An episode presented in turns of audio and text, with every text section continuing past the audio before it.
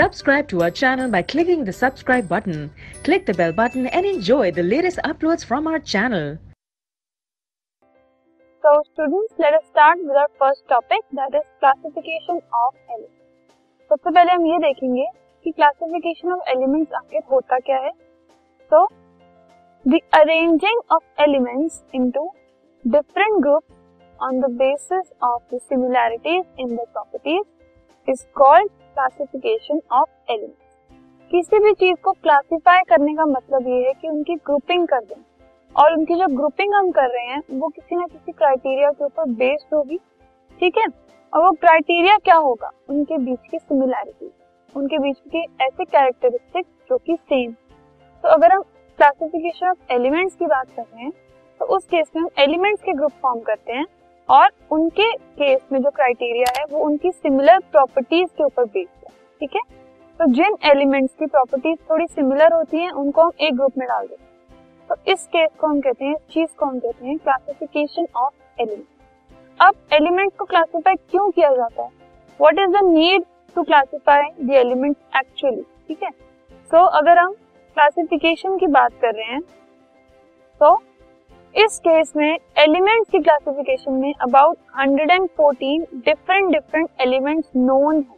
अभी तक 114 एलिमेंट्स हमें पता है, ठीक है? चाहे वो आर्टिफिशियल हो, चाहे वो सिंथेटिक हो, चाहे वो नेचुरल हो, चाहे कैसे भी हो, ठीक है? तो 114 है टोटल तो उन 114 की इंडिविजुअल प्रॉपर्टीज़ याद करना, उनके कैरेक्टरिस्टिक्स याद रखना इट इज़ वेरी डिफ़िकल्ट तो इसको थोड़ा सिंपल करने के लिए ग्रुप बना दिए जाते हैं। Okay which is on the basis of similar properties of element तो ग्रुप की प्रॉपर्टी याद करना फिर भी इजी है एज कंपेयर टू लर्निंग और remembering the properties of individual element ठीक है? तो इस चीज़ के लिए हम अगर देखें, अगर हम 114 एलिमेंट्स को कुछ ग्रुप में डिवाइड कर रहे हैं तो ग्रुप की प्रॉपर्टी हमें याद हो गई? और ग्रुप के अंदर कौन कौन से एलिमेंट्स हैं? बस हमने वो देख ली। ठीक है? तो इससे क्या होता है एलिमेंट्स की स्टडी इजी हो जाती है। एलिमेंट को, उनकी प्रॉपर्टीज़ स्टडी करना, उनके बिहेवियर स्टडी करना, सब कुछ देखना इजी हो जाता है, ठीक है? तो इसलिए हम क्लासिफाई करते हैं एलिमेंट बट इस क्लासिफिकेशन के लिए बहुत सारे अटेम्प्ट किए गए। तो जो अर्ली अटेम्प्ट थे मतलब जो स्टार्टिंग के अटेम्प्ट थे, बहुत सारे लोग आए, बहुत सारे साइंटिस्ट आए अलग अलग तरीके से अपने अपने तरीके से उन्होंने एलिमेंट्स को क्लासिफाई किया। कुछ के जो क्लासिफिकेशन थे, उसके बेसिस में कुछ लूप होल्स थे, कुछ ड्रॉबैक्स थी, फिर उनको ओवरकम करने के लिए और साइंटिस्ट आए, ठीक है? तो फाइनली अब हमारे पास एक सेट क्राइटेरिया है जिसको हम एलिमेंट क्लासिफाई करते हैं।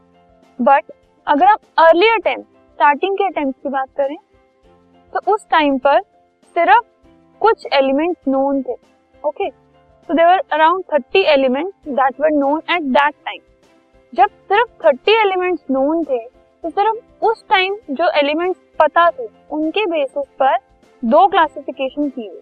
तो जो ग्रुपिंग की गई थी ऑफ़ देन नोन एलिमेंट उस टाइम पर नोन एलिमेंट की, वो दो ग्रुप में थी मेटल्स और नॉन मेटल्स या तो एलिमेंट्स को मेटल्स कहा जाता था, या फिर नॉन मेटल्स कहा जाता था। लेकिन उसके बाद पता लगा कि मेटलॉइड्स भी होते हैं।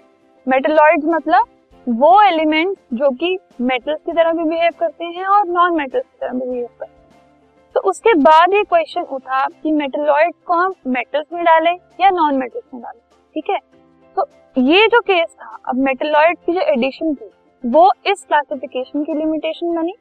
तो ऐसे ही और भी बहुत सारी अटेम्प्ट हुए क्लासिफाई करने के लिए एलिमेंट को, क्योंकि उसके बाद बहुत सारे एलिमेंट जो है वो डिस्कवर होते गए। जैसे जैसे डिस्कवर होते गए, पिछली वाली क्लासिफिकेशन में कुछ लिमिटेशन पैदा होती थी। तो उसके बाद बहुत सारे जो अटेम्प्ट हुए स्टार्टिंग से लेकर अब प्रेजेंट सिनारियो तक, उनको हम एक एक करके डिस्कस करेंगे।